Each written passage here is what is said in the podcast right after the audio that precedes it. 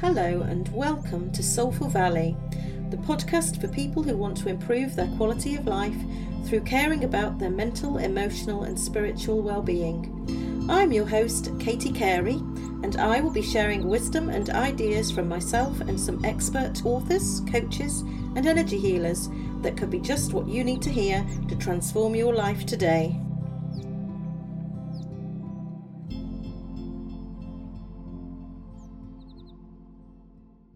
So excited to announce that Soulful Valley is now a publishing house.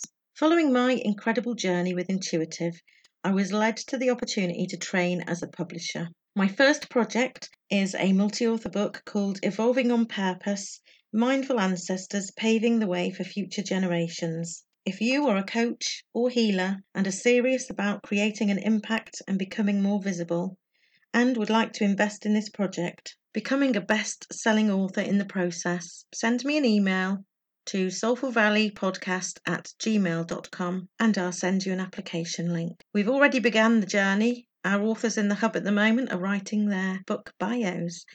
If you feel called to this amazing experience, get your application in as quickly as possible. And let's make your dreams a reality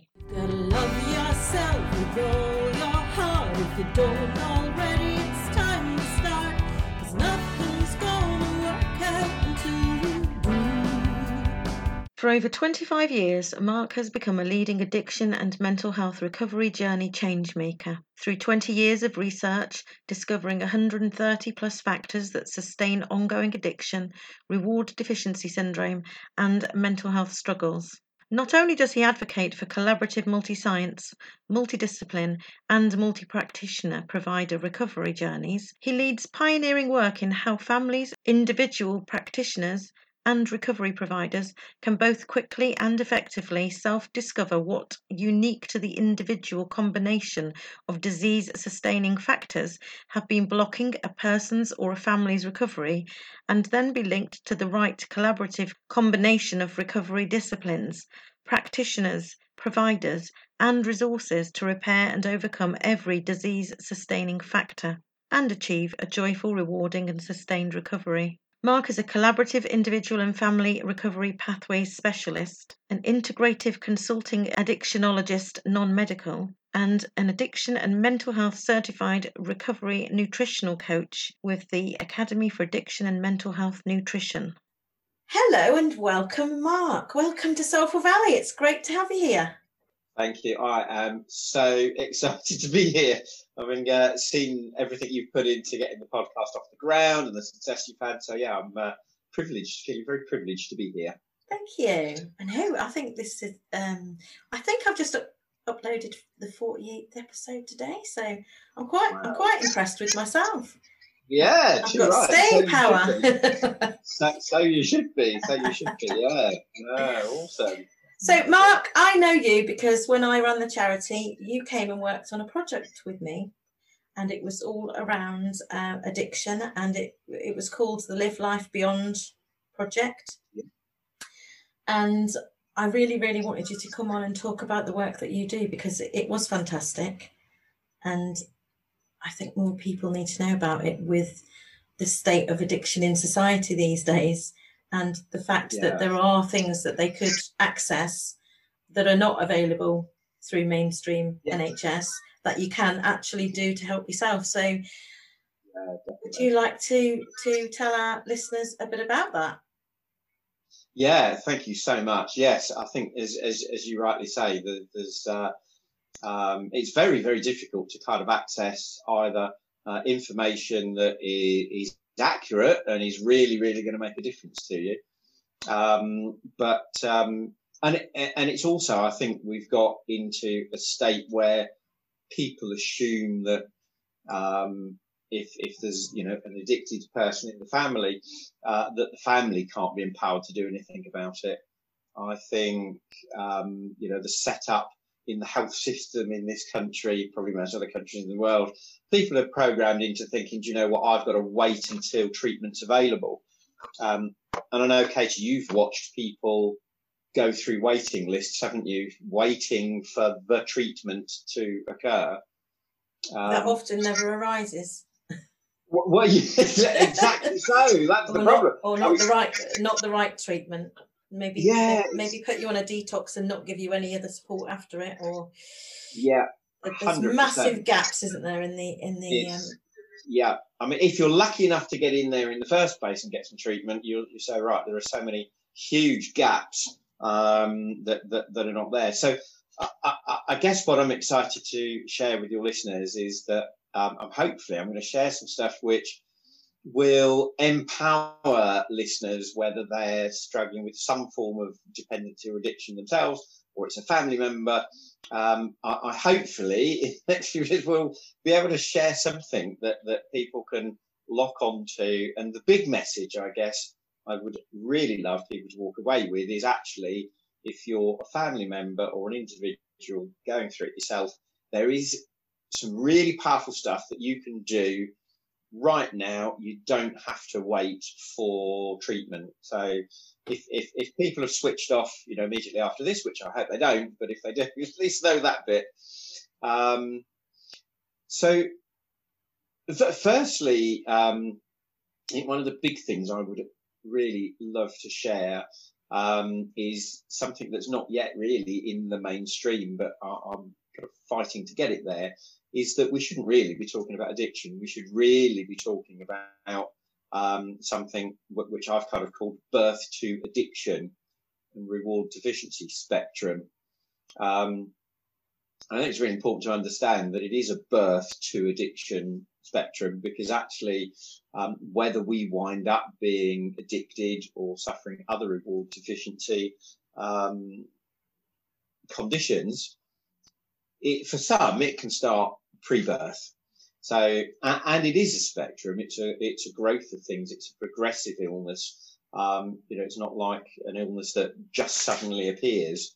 Um, you might suddenly realise you've got it, but it's taken off years and years to to kind of get there. So, uh, and the other exciting thing about that is that because we actually know, I've spent um, 25 years odd since I first worked, came to work by accident in a rehab and discovering that people just would come in. I mean, with us, they'd do a year's worth of treatment, leave. Um, and it, it, it was so much the norm that even then people would relapse.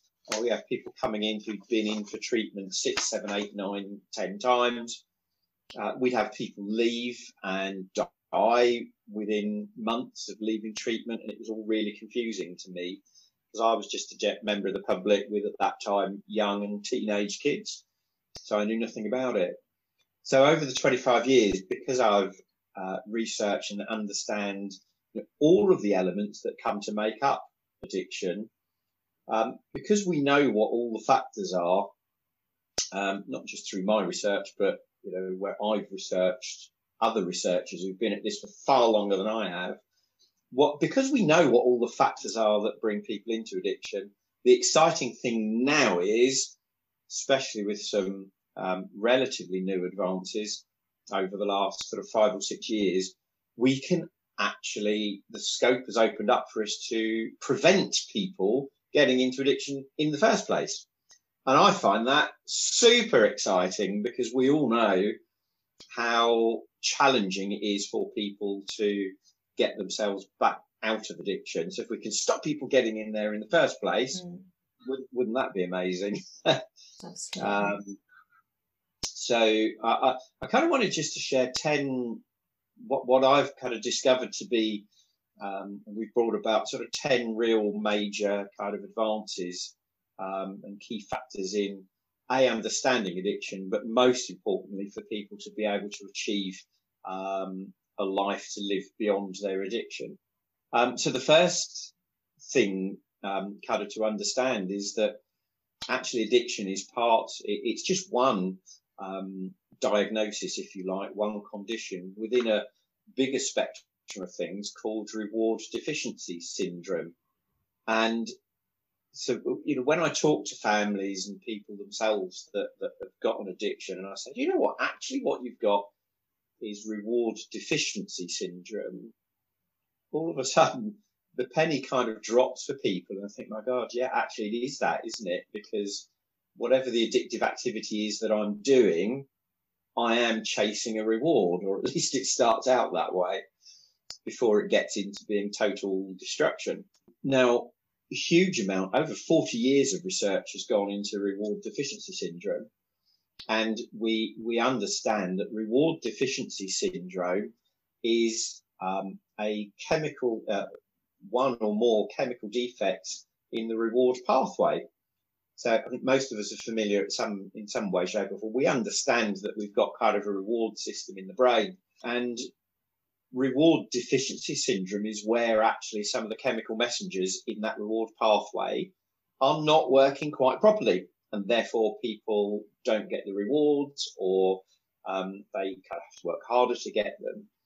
So we understand, and I think here's the big, one of the big myths to blow for people is that actually addiction and reward deficiency is a physiological illness.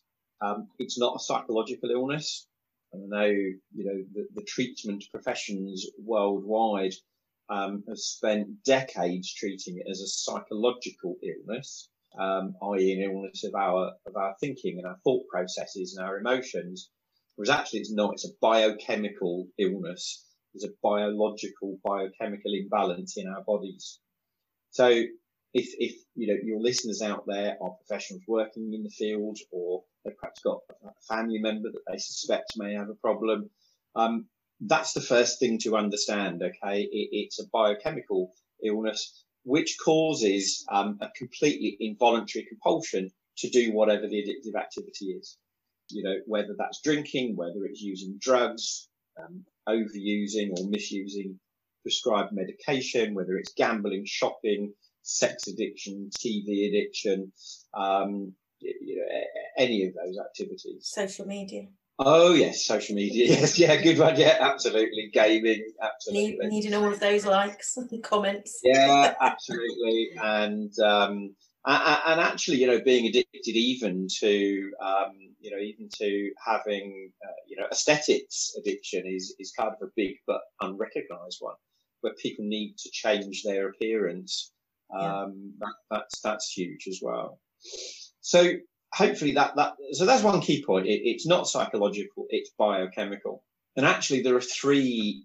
When you look specifically then at the addiction illness within reward deficiency, um, there are we know there are three clear pathways into in, into addiction.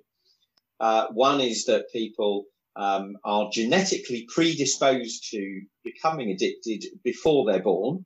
So they're born with some slight variations in their genetic makeup. Um, and we know, I'll talk a little bit about that, more about that in a minute.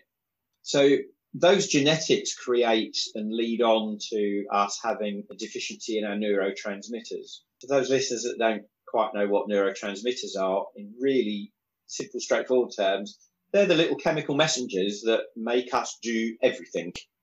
So our brain works and gets us to do everything. Every function in our body is driven by little chemical messengers that are sent out from the brain.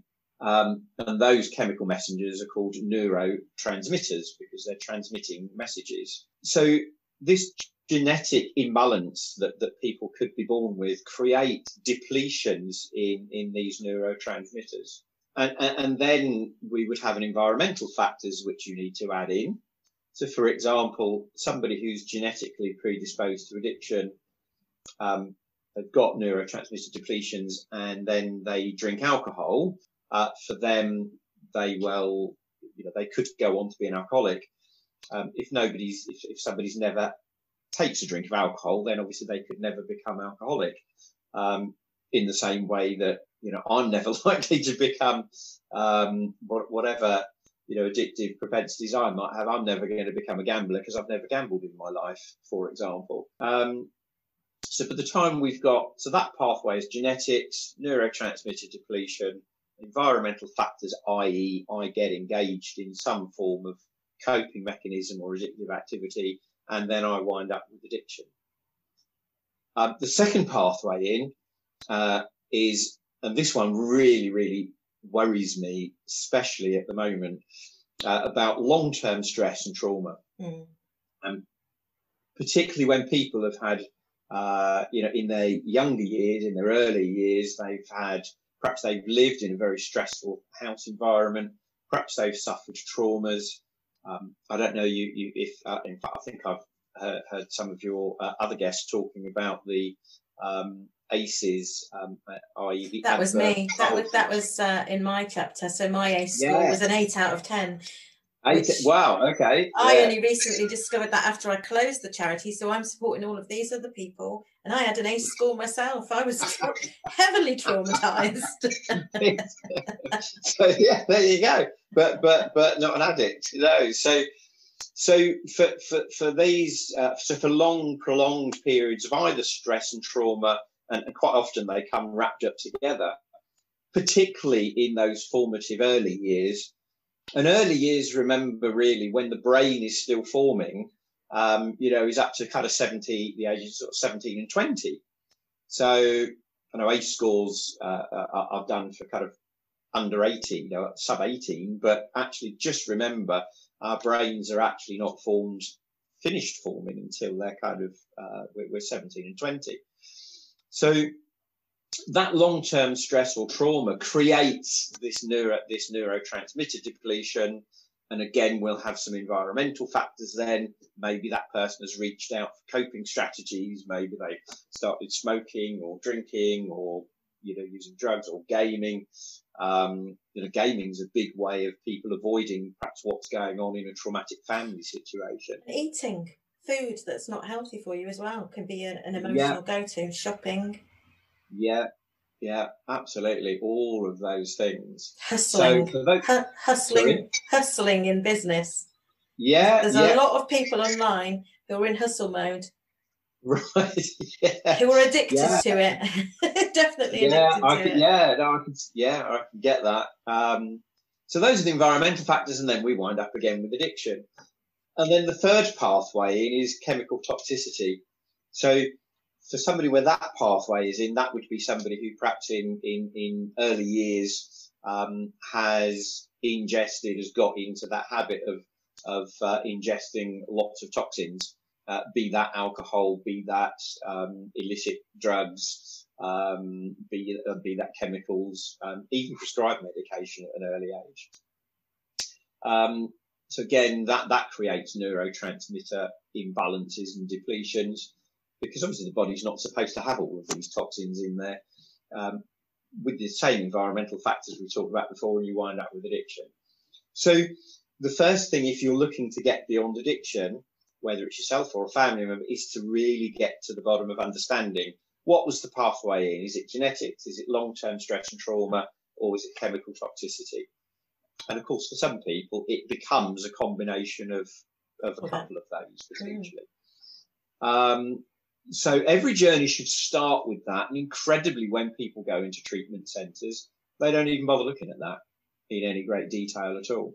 So the third thing to, to, to share is that um, it's also really under, really, really important for us to uh, to know that we can work out what our alcohol biotype is. Coming from uh, some really great research that was done by the late um, Dr. Joan Mathews Larson, uh, what she discovered was that our bodies, the human body, reacts to alcohol in one of six different ways. Uh, three of those are alcoholic um, responses, and three of them are non-alcoholic responses. So what, what, whatever dependency or addiction people might think they've got going on, it's really important to, to, to get this assessment done and to discover um, what, what your alcohol response biotype is. And, and, the reason that's really important is that in, in, in the field of addiction recovery, uh, it, it's not at all unusual for people perhaps to have what would be a process addiction, so gaming, gambling, shopping, those types of things. So in other words, the non-chemical uh, addictions. Uh, and it's really usual for people to get specific treatment or to recover from their process addiction. Um, to, to then find, unfortunately, down the road that they slide into alcohol dependency and alcohol addiction. Um, and that would be because they didn't know, nobody looked for, and they didn't know that actually they've also got an alcoholic biotype response to alcohol.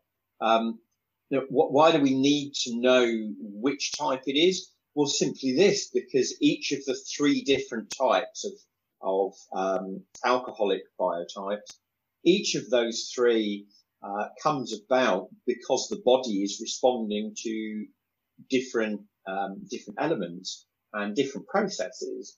And actually, by treating that process very specifically, because you know it's there, will absolutely a speed up somebody's recovery and b help them to maintain their recovery in the longer term. So, for example, one one of the um, alcoholic biotypes, um, the uh, allergic addicted biotype, uh, people that have got an allergic addicted biotype are um, very susceptible to, they're, they're, almost always addicted to sugar. So, for example, if you didn't know that you had that type of um, that alcohol biotype, uh, let's say you got into recovery, uh, but down the road, if you don't know that sugar is uh, is that great danger to you, then back will come your alcoholism again. Back will come dependency again. Whereas actually, if you know that that's uh, that's your gateway to taking you back to alcohol, uh, then you know, there's a whole bunch of things that you can do to uh, prevent going down that pathway. Yes, the fourth really exciting development, uh, which is really key, is, is something called the genetic addiction risk score, um, or, or, the GARS test. So when I mentioned that uh, one of the pathways in is genetic, uh, through genetic variations, or as uh, in the world of genetics, polymorphisms, but in my world, variations in, in the expression of, of how genes express themselves. Um, we can actually now test for 21 of the key um, variations or polymorphisms that can occur across um, across 11 of our genes, which are specifically related to reward deficiency syndrome. Um, and you know, th- this reward deficiency syndrome, as I've talked about, is about a fault in that brain's cascade of neurotransmitters. Um, and actually, if we've got faults there, they can lead not only to addiction behaviours, but to impulse control behaviours, um, obsessive disorders, um, as well as compulsive and personality disorders. Uh, so things like OCD, for example. Interestingly, PTSD is also, so post-traumatic stress disorder, uh, is also um, a part of um, reward deficiency, um, uh, as well as um, ADD, you know, attention deficit disorder, ADHD. They are actually um, diagnostic symptoms of um, reward deficiency syndrome. So everything I'm talking about here today would apply to, to people with ADHD, with PTSD, obsessive compulsive disorders, etc. Probably most mental um, illness. So a huge, yeah, I mean, actually, there's uh, uh, across the um, without reading them all off, there's 32 um, conditions um, within reward deficiency syndrome, which, as you say, you know, cover a very large proportion of what we would see as the major mental health conditions that we deal with today.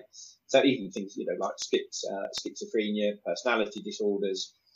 Um, so the, the, the, the great thing about this test is that that enables us to understand if there's a genetic fault in somebody's reward pathway that is contributing to or actually being the primary cause of one of those conditions.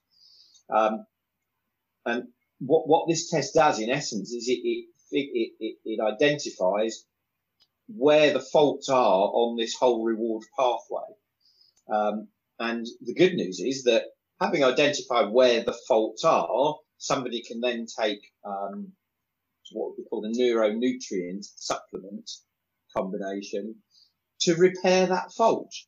So actually, what we're talking about now is that when it comes to uh, reward deficiency, um, we're, we're kind of at the same stage as we are with a car. You know, you drive a car into a garage.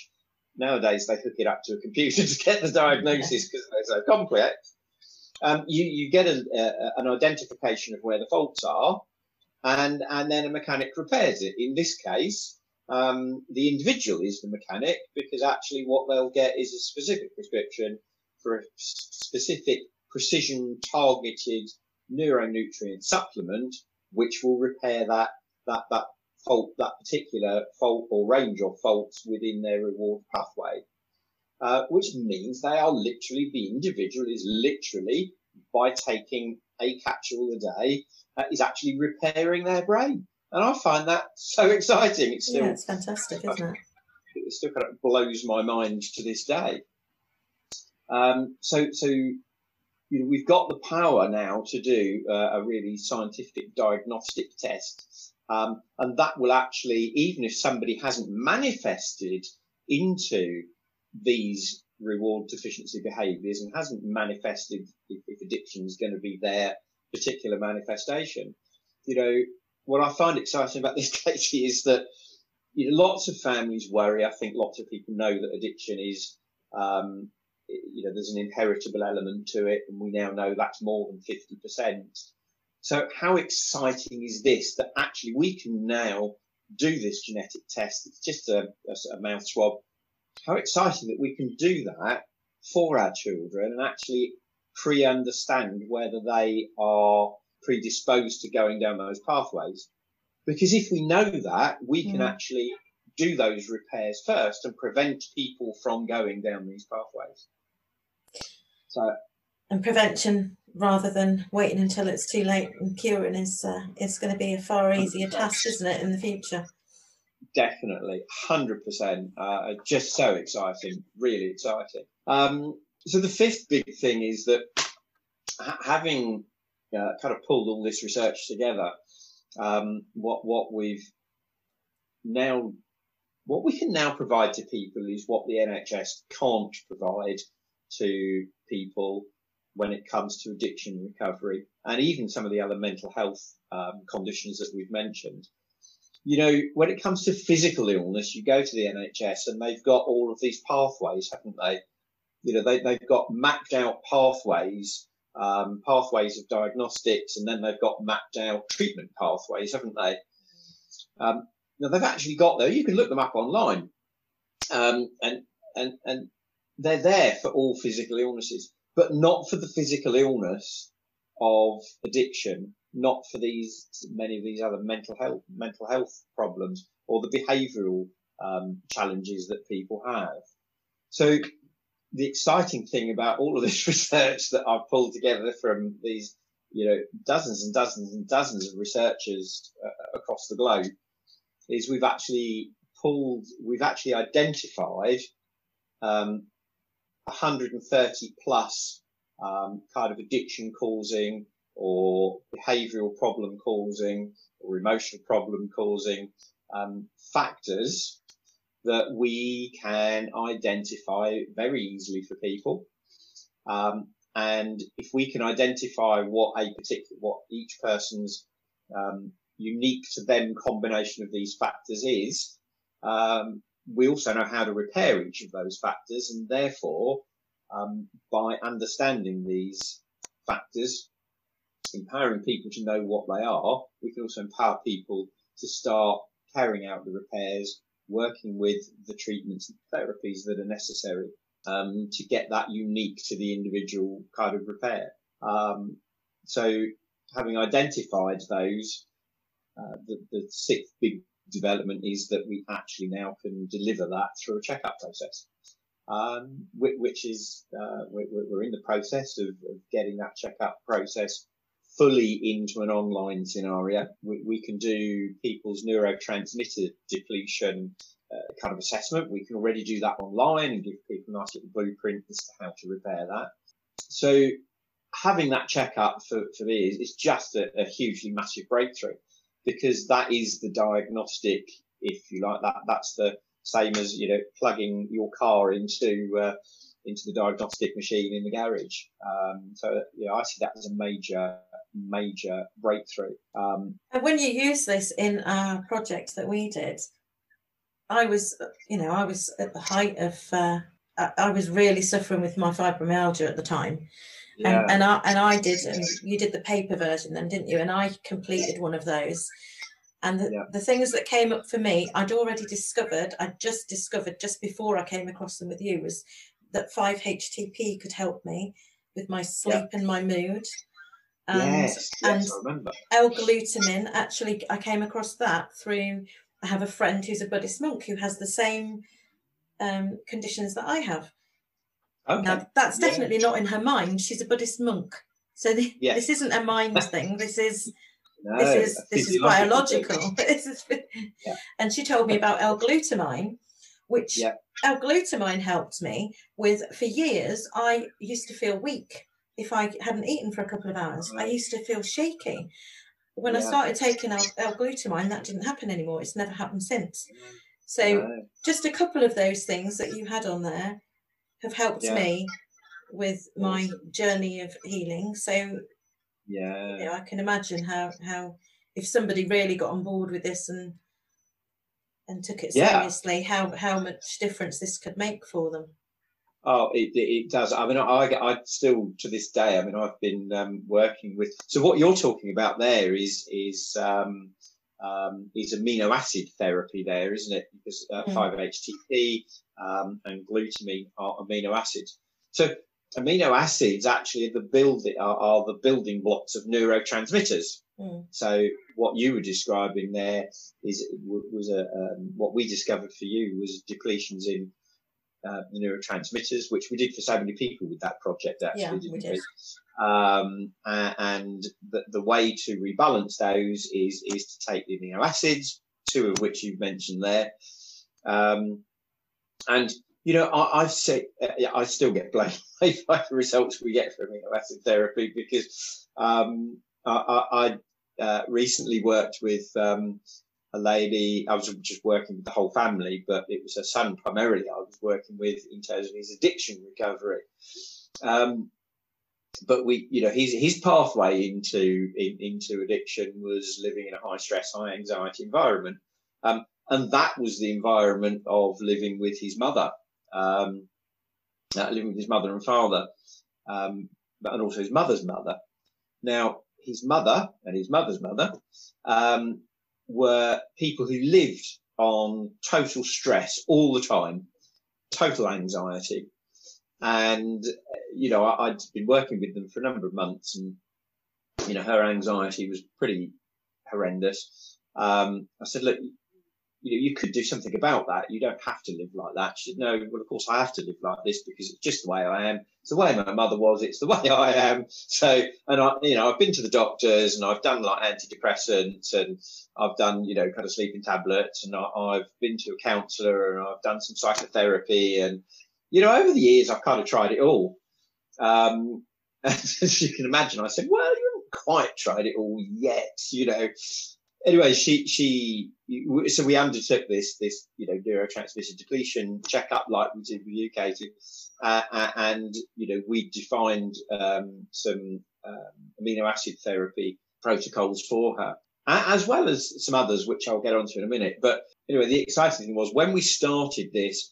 Um, her her score for her general level of anxiety during the course of an average day so naught is no anxiety and then if you took a scale up to 10, which is totally unbearable, totally unmanageable, she said she would live her during the course of every average day. She was living averagely at like nine or 10 score. Oh, Can you imagine that? Nine no. or 10.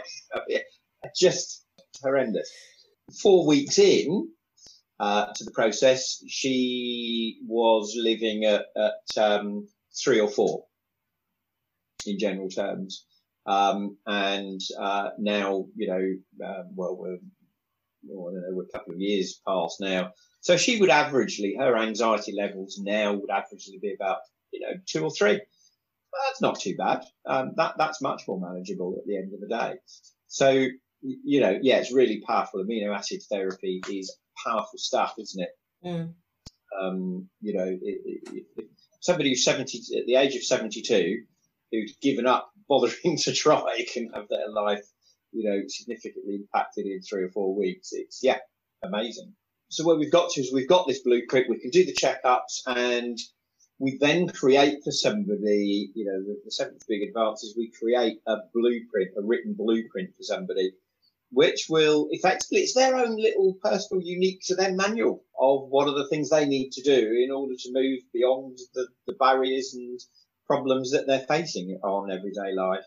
Um, you know, whether that's a behavioural problem uh, for a child, whether it's a mood problem for an individual, whether it's dependency addiction, um, PTSD, ADH, ADHD, ADD, whatever it is, we kind of produce that, you know, real unique, tailored to them blueprint, uh, which covers every area they need to address.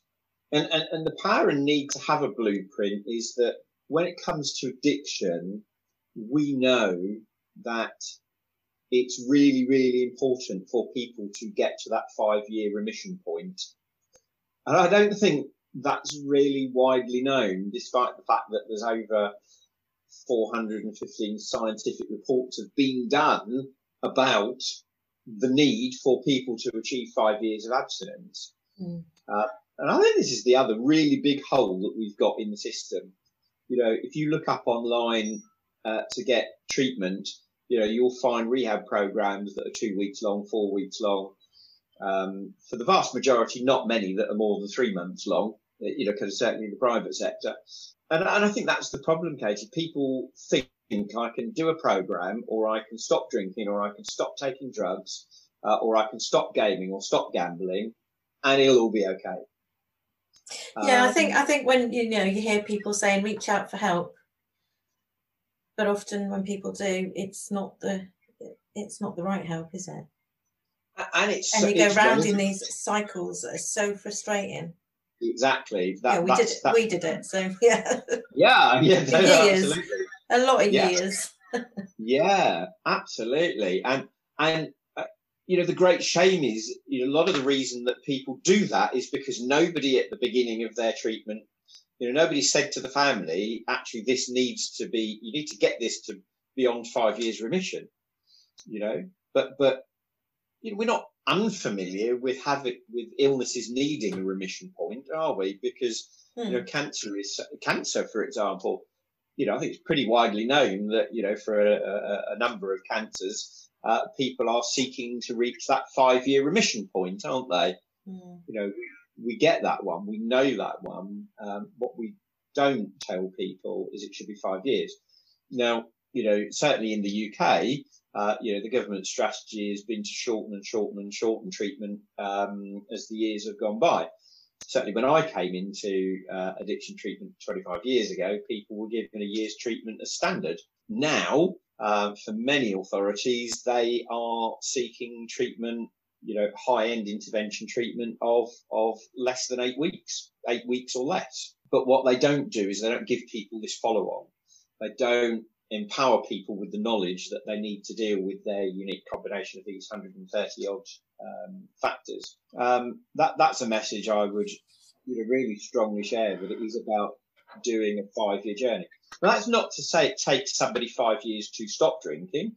It's about once they've stopped drinking, drugging, um, gaming, gambling, um, that that actually they regularly do some checkups and continue to do the bits of work they need to repair the symptoms that may still continue to exist.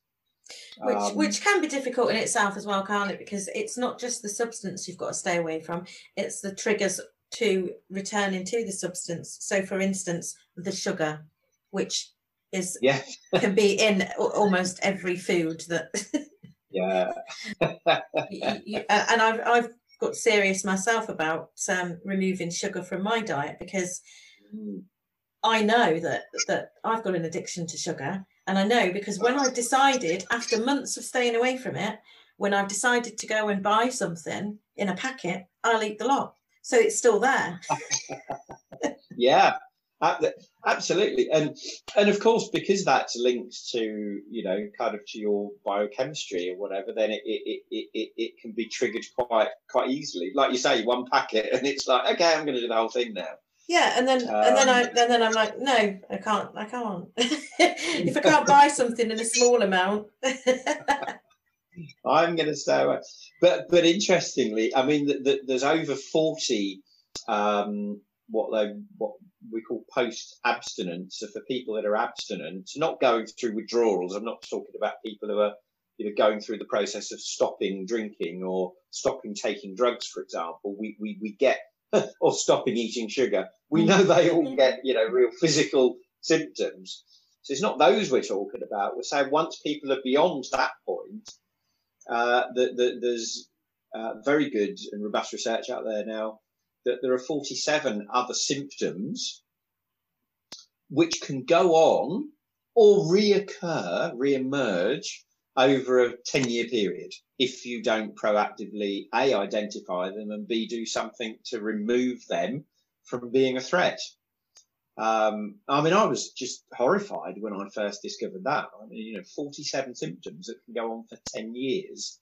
That's, that's pretty mind boggling, isn't it? Mm. But, you know, that's why we've developed this checkup process to be an ongoing checkup process. In fact, I was doing a four and a half year, um, you know, so abstinent four and a half years, four and a half years into remission. Um, I was doing a checkup with somebody last year um, and as it's, it's a questionnaire based kind of checkup.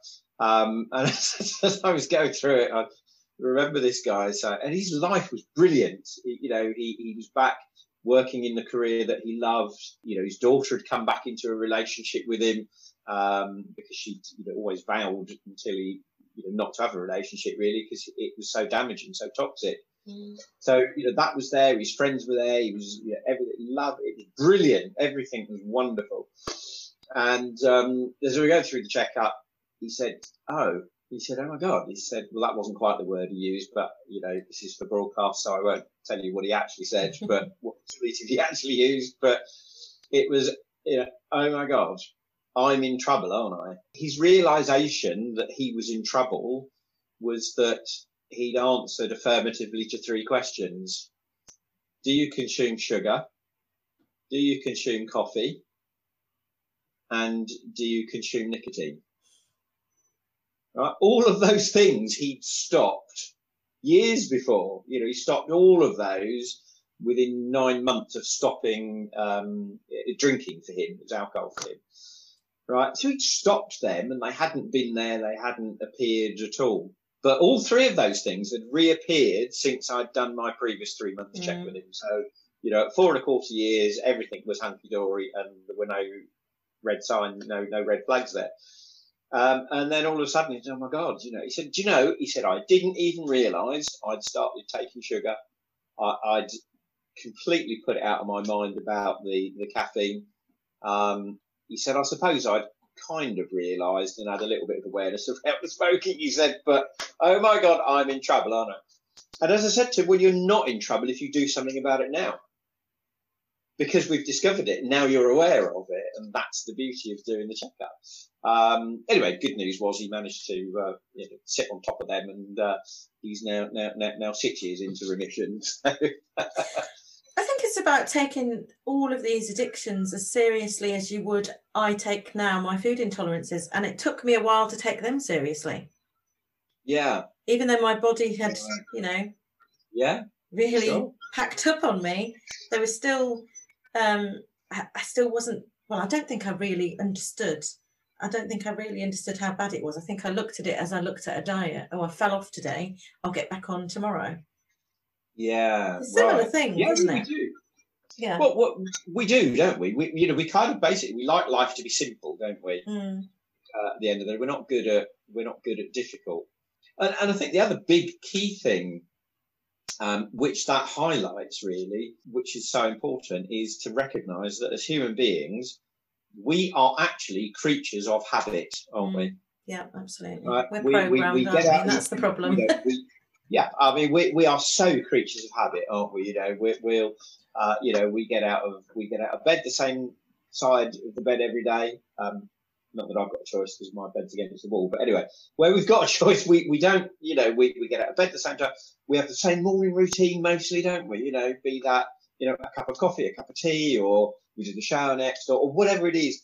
You know, we, if we travel to work, if we're one of those rarish people in, in today's world um, that, that travels to work, you know, we travel the same routes. I mean, if we're shopping, we travel to the same shops. We go to the same shops, don't we? We Yeah. probably walk up and down the aisles in exactly the same order, you know, um, we buy the same foods. Um, and I think that's the thing that, you know, that that's the, the, the big underlying part, really, of any transition from one state of being to another state of being, isn't it? So if you're in an addictive state of being, Mm. or like, like you know for yourself you know you're you're in that state of being um, of your kind of allergies or whatever impacting you um, and then you need to move to a different state of Mm. being you have to have different habits don't you you have to create a whole bunch of new habits and actually that isn't really that easy is it, at the end of the day because No, you know, you, we you've spend got to you've got to really, really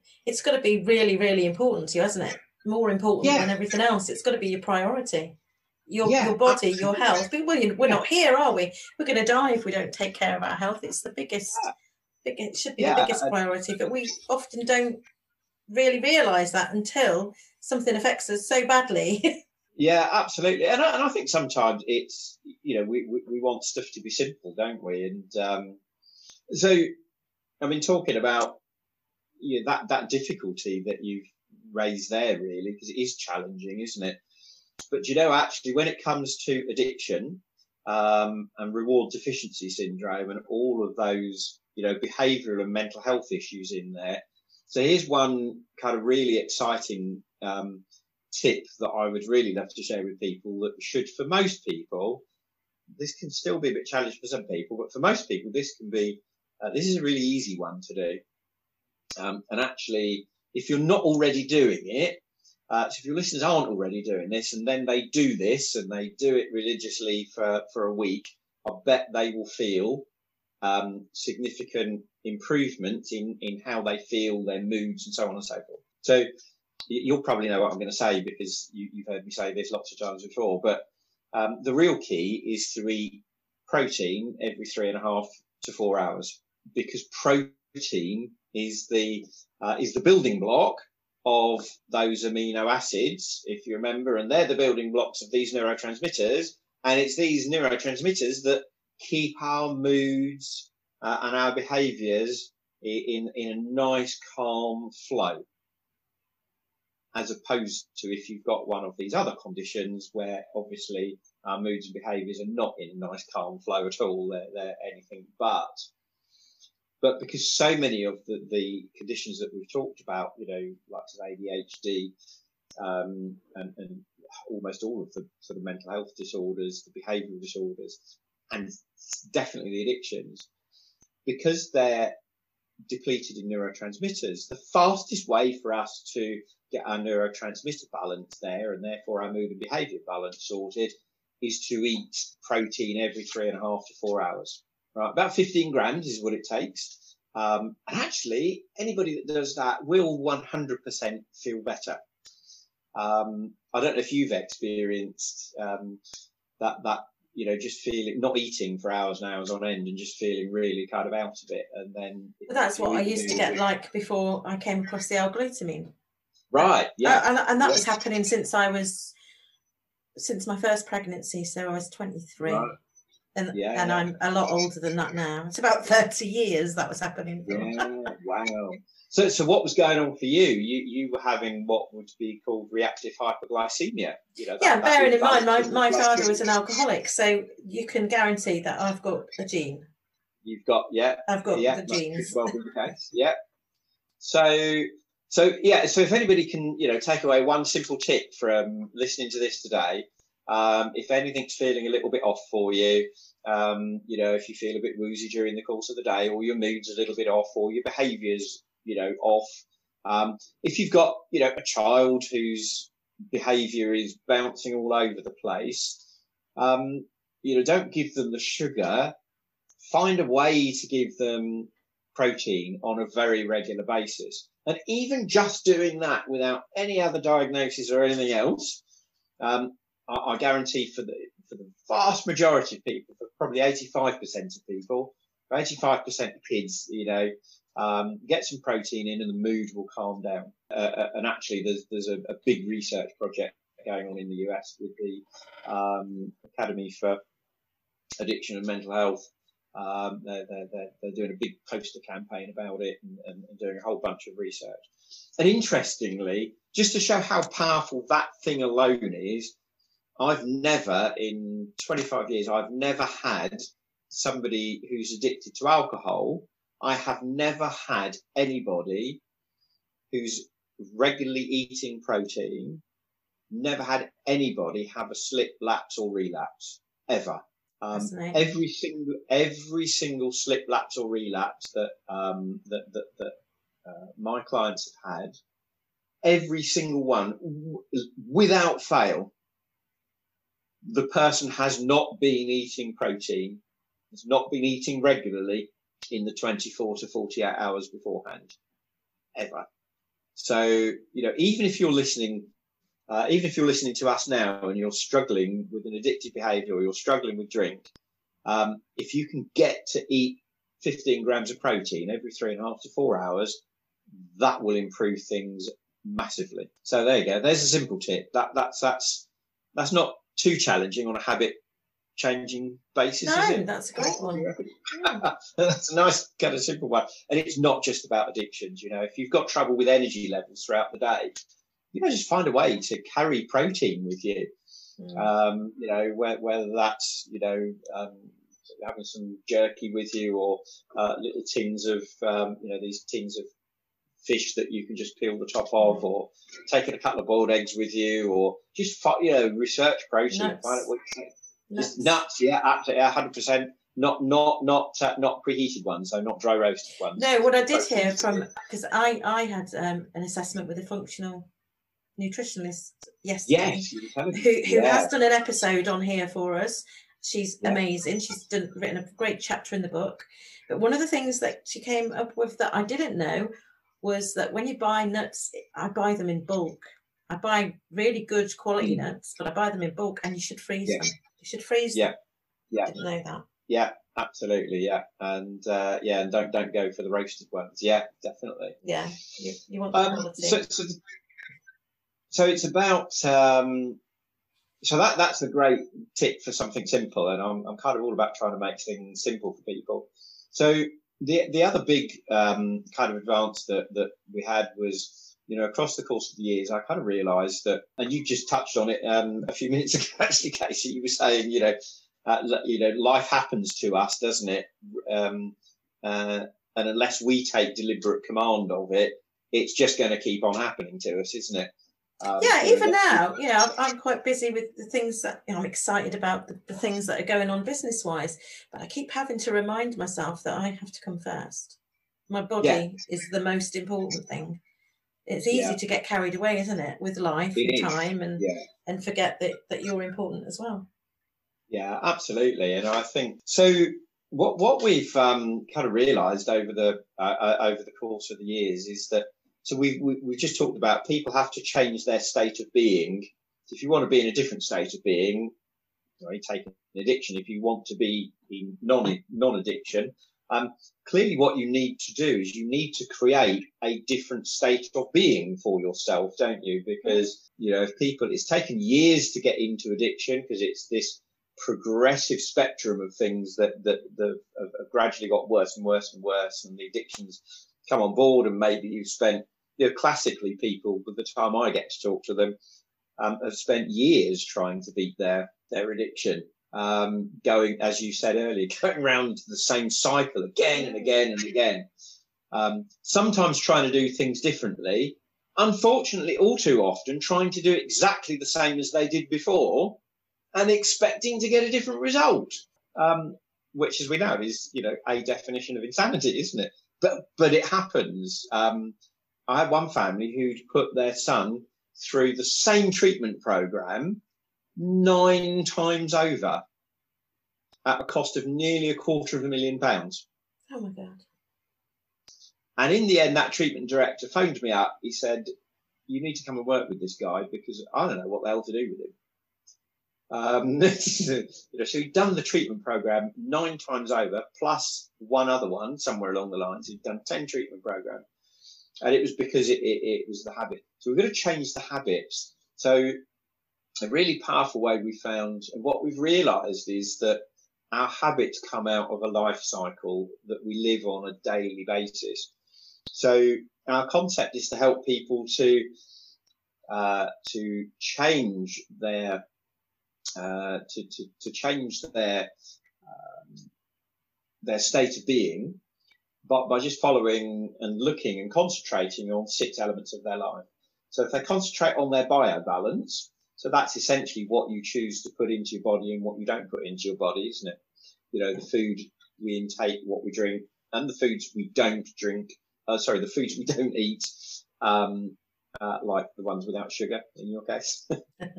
um, so our biobalance, what we know is that that has an, a massive impact on how you think.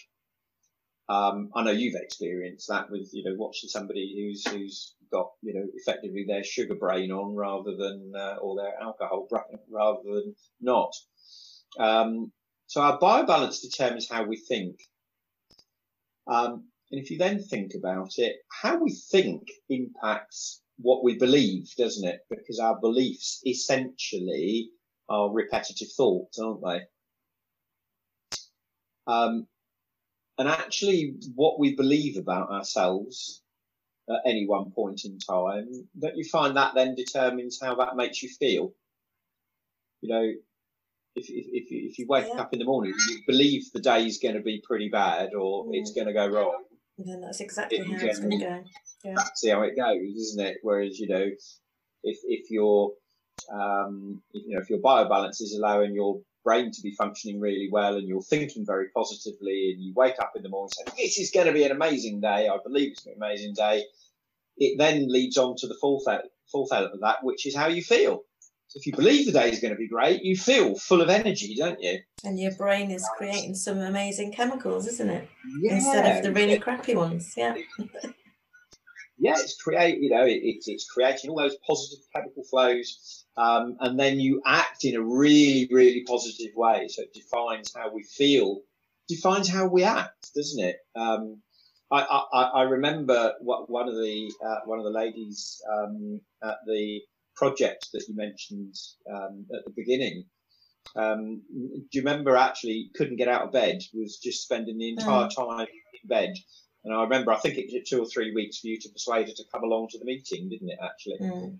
if I remember correctly, you you went and picked her up actually, and to bring her to the meeting because you know her bio balance was so um, so out of kilter um, that you know, she didn't even think she could get through the day, did she? She didn't certainly believe she could get through the day. She definitely didn't feel like getting through the day. So, you know, her action for the day was to stay in bed, and that's how she lived her life. So it's about, you know, how we feel depends on how we act, and then depends on how you live, doesn't it? Mm. So, you know, in, in that case, there was somebody whose life had just ground to a halt over a whole 15 month period of time. Um, and therefore, you know, probably wasn't eating properly and therefore her biobalance wasn't.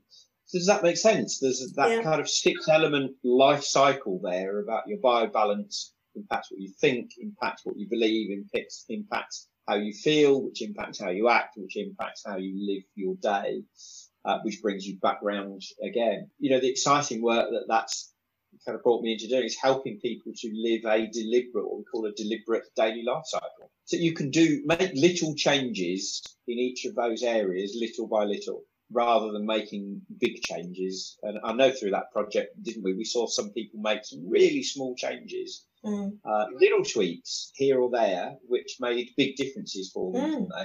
Yeah, you know, absolutely. cumulatively. And, I think often people, you know, whether it's families that are struggling with a family member with a behavioural, emotional, mental health or addiction problem, sometimes the family think, oh my God, this is such a huge thing. You know, this is like climbing Mount Everest. And actually, you know, if we could just break that down, understand what the person needs, help them just to make little changes, a few little changes here and there, um, that, that will change the, how that cycle works. You know, for me, working in that way with people empowers them to bring along, we see, you know, big, huge changes coming about really. Um, so that, that's my kind of 10 um, kind of big things that I would, uh, um, big but relatively simple things and exciting things that are out there now in the field of uh, reward deficiency syndrome and addiction recovery, mental health, behavioural, etc., etc. So yeah, they're the big things out there, and, and I think you know I, I, would encourage. I know you have your, your community is, is, is full of therapists and coaches and treatment providers and there's some amazing people out there doing amazing work with people that want to change their life around. We just need people to know about it, don't we? That's why I'm doing the podcast. Yeah. Because this stuff absolutely. is not known about and I just want to share it and share it and share it. ah, absolutely, absolutely, and I, I think so. So my encouragement to to all of the amazing people that that you know you work with a part of your growing and growing community and their communities you know if only we could you know, my my kind of driving goal is to help um, other people out there therapists coaches treatment providers life change practitioners um, functional health practitioners brilliant people. Uh, if you get a chance to work with a functional health practitioner absolutely take it 100% but my, my goal really is to help all of those people to understand that, you know, if I can help you to recognize that the problem or the symptom that they're helping their, their client or the person they're working with to overcome, if, if they can just recognize that if that's one of the progressive pathway symptoms on the birth to addiction pathway, if they can recognize that it's part of that uh, and actually just encourage somebody to, you know, maybe do a bit of a wider checkup. Because the fact is that the, these reward deficiency syndrome diagnoses um, and addiction when it comes to yes, uh, you know, when you get that diagnosis or realize that you've got addiction, that's so far down the road that actually if we can help out when somebody might be um, working with somebody to relieve their stress, to reduce their anxiety, they may feel they've got depression or low energy. You know, low energy is, you know, not just a little thing. If anybody's got low energy, there's a reason why you've got it. And it might be that it's part of that progressive pathway. So, you know, my goal is really to help empower all these other amazing practitioners, therapists, coaches that are out there and to, to just perhaps encourage the people they're working with to you know, take that wider look. And that's why we've created the checkup tools to empower um, other therapists, coaches, practitioners, etc. Just, just to be able to offer that opportunity to their clients is okay. Well, I can work on, I can work with you on your anxiety. I can work with you on your depression. I so, if, if somebody wanted to, if somebody wants to collaborate with you and and look into how they can help their clients with you, how can they find you? So it's um, simple web address really, livelifebeyond.co. That's it. Okay. livelifebeyond.co. so if you've heard this and it's something that you'd like to understand a bit more about, go and go and check out Mark's website. I've got a couple of. Uh, is there anything else that you wanted to say before I go on to my? No, no. I, th- I, I think the only thing I would questions. Yeah. Yeah, no, I, I, I, yeah, you warned me there were going to be some personal. Yeah, there's going to be some. Personal, I want people to know who you are. but we can hear the passion, the passion in, in you anyway about this subject. Yeah, I think the only thing that I would say is that the other thing that really saddens me sometimes, Katie, is, is, is that when people work with really brilliant practitioners, or they're even contemplating working with a really brilliant practitioner, that sometimes that their neurotransmitter depletion is actually a really hidden thing that prevents them from actually either engaging in the first place with a new therapy, with a new practice, with a new coach, or, or even, you know, with, with, a therapist, with a psychologist or, or, or therapist. Um, or, or if they're already working with them, that they disengage from, from, from the process. You know, they might have one or two counseling sessions or one or two therapy sessions, and then they kind of drop out. And it's so sad because the, the secret to that quite often, not always, but probably in about 85% of cases, the big secret to that is, is that the person's neurotransmitters are a bit imbalanced and therefore as much as they might want to engage, they physiologically can't engage. Mm. And actually, by just repairing their amino acid, um, just by a little bit of amino acid therapy, um, we can adjust their neurotransmitters and actually then they can engage. Um, I, I, did some work with a, a, an absolutely brilliant psychotherapist. She said to me, people pay a lot of money to, to go and work with her. They'd spend, you know, two thousand pounds to do a weekend's intensive work with her.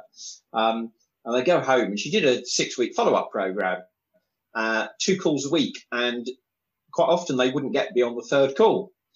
And she said, I don't get it. I don't understand why. I said, well, I, I think I understand why it is. You know, they've come to you, uh, courses with depression busting courses. I said, I get, yeah, I think I know why it is. They've come along to you. They've worked with you but actually what your what all the amazing work that you've done with them hasn't done it's not readjusted their their, their, their biobalance mm. and actually we worked with some of um, she said well okay well let's kind of give it a try and I, I did some work with four of the client four of our clients um, and in every single instance within two weeks of us um, doing a quick checkup with them uh, uh, uh and them starting their, their, their amino acid therapy uh, within two weeks all four of them had re-engaged with it um, so it's not that people don't want to work with your coaches, your therapists, uh, your treatment providers out there. You know, it, it, sometimes they just can't. So that's why we've created that checkup tool because actually, if you're, uh, you know, if other practitioners can just help people to get to be able to work with them, um, then fantastic. Because people walk away from really good therapy they walk away from very good alternative therapies, which can really help them. And they walk away like my 72 year old lady. Uh, with the belief as well that there's something wrong with them and they can't, nothing can be yeah. done. Yeah. Yeah, I can't do that because they've tried other things as well. So they, yeah. in the end, they even yeah. stop looking. So mm. yeah, that, that's the last thing I'd love to share. Thank you very much. Collaboration. Collaborate. Yeah. Well, I'm all for collaboration at the moment. It's what I'm all about: connecting people, collaborating. Yeah. So Mark, what yeah. advice would you give your 20 year old self? Yeah, that, that's quite a frightening thought, isn't it? Um, uh, to be honest, I, I would I would tell my 20 year old self to go read two books. Uh, not just read them, but read the books and then implement them. So the two books, they're both written by um, an amazing lady called Demi Schneider.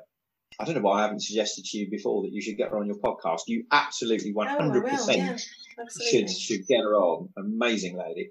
Um, so the two books are Beat Your Depression for Good and as I would have been a, nearly parent at the age of 20, but, but nevertheless, um, I'd also, and this book wasn't available back then. I don't know if either of them were, but the other book is Experience the Change, again by Demi Schneider. Uh, that's the number one guide for young people to feel good, be happy, and enjoy life.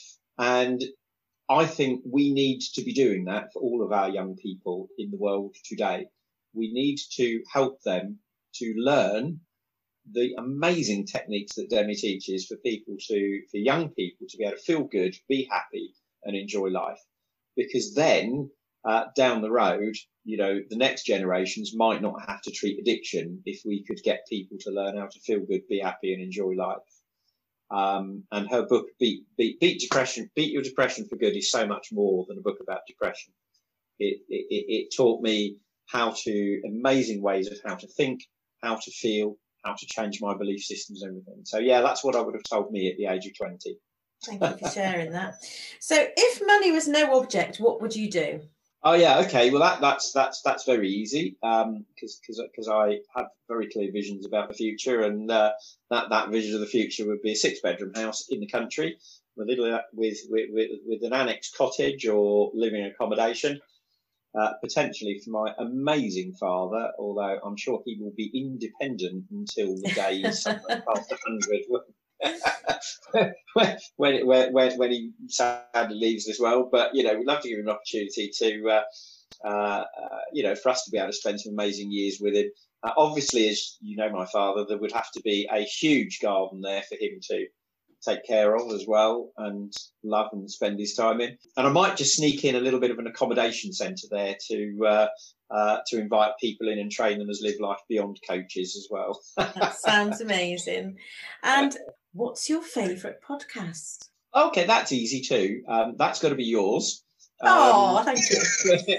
they're genuinely for two reasons. One, apart from the amazing people that you've got on your podcast and the knowledge, inspiration, and insight and positivity, and just the amazing stuff that's shared. Um, the other reason, actually, it also has to be my favourite podcast, is because before listening to your podcast, I'd never listened to a podcast in my entire life. And this is so, what I like as well, you see, because podcasts have really been they've really helped me over the last few years. I used to listen to them in the car constantly. Jay Shetty was my first podcast. But uh, yeah, I, I, I want to open yeah. the world up as well for people around us to be aware that this education that is free and you can yeah. listen to it yeah. on any any you can listen to it these days on any um I've forgotten the word any device. Device, that's the word.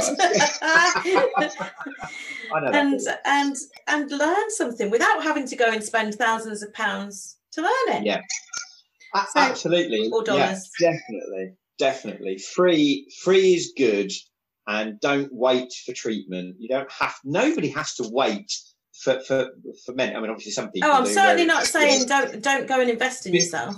Physiological treatment, absolutely. We're not saying don't, don't. I'm not saying don't go talk to professionals. What I am saying is, you know, when it comes to uh, the sorts of things we've been talking about today, you know, yeah, go get yourself on a waiting list by all means, but at the same time, you can do something about it, which is exactly the yeah. point you're making. And if it? you can access the little tips that professionals are coming in and giving us that you know we didn't know before. Yeah and Definitely. and go and go and invest in yourself in somebody who's actually really going to help you.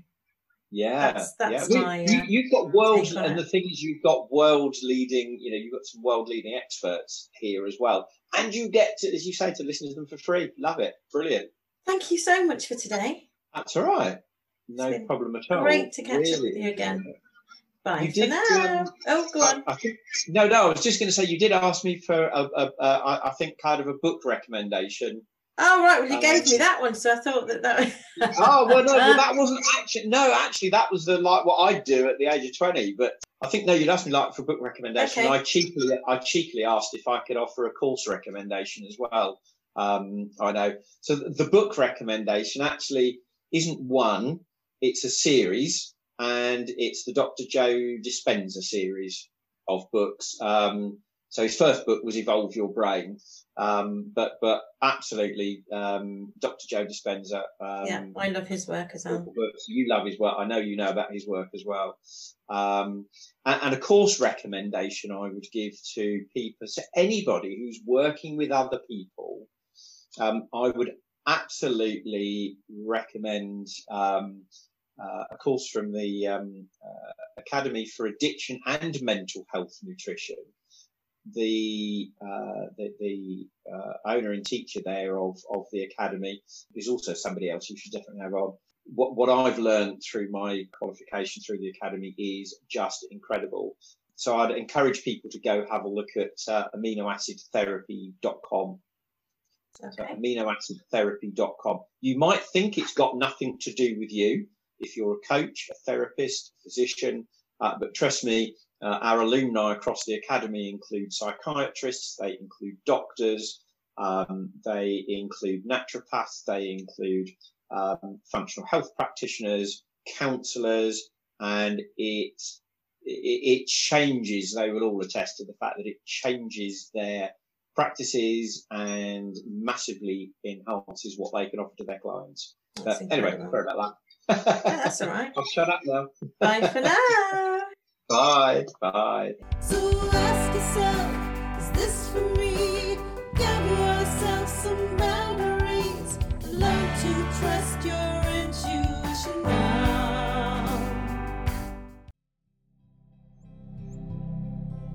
Thank you for listening to the Soulful Valley podcast. Hopefully, you will have heard something today that helps you feel a little lighter and more connected and aware of who you really are. My aim is to share love, light, and wisdom, raise consciousness, and ease suffering. If you've enjoyed the show, please subscribe, rate, and review. and let others know about this podcast if you think that it would help them in any way. You can find me at the Soulful Valley podcast page on Facebook. My website is soulfulvalley.com. You can also connect with me on Instagram at Soulful Valley.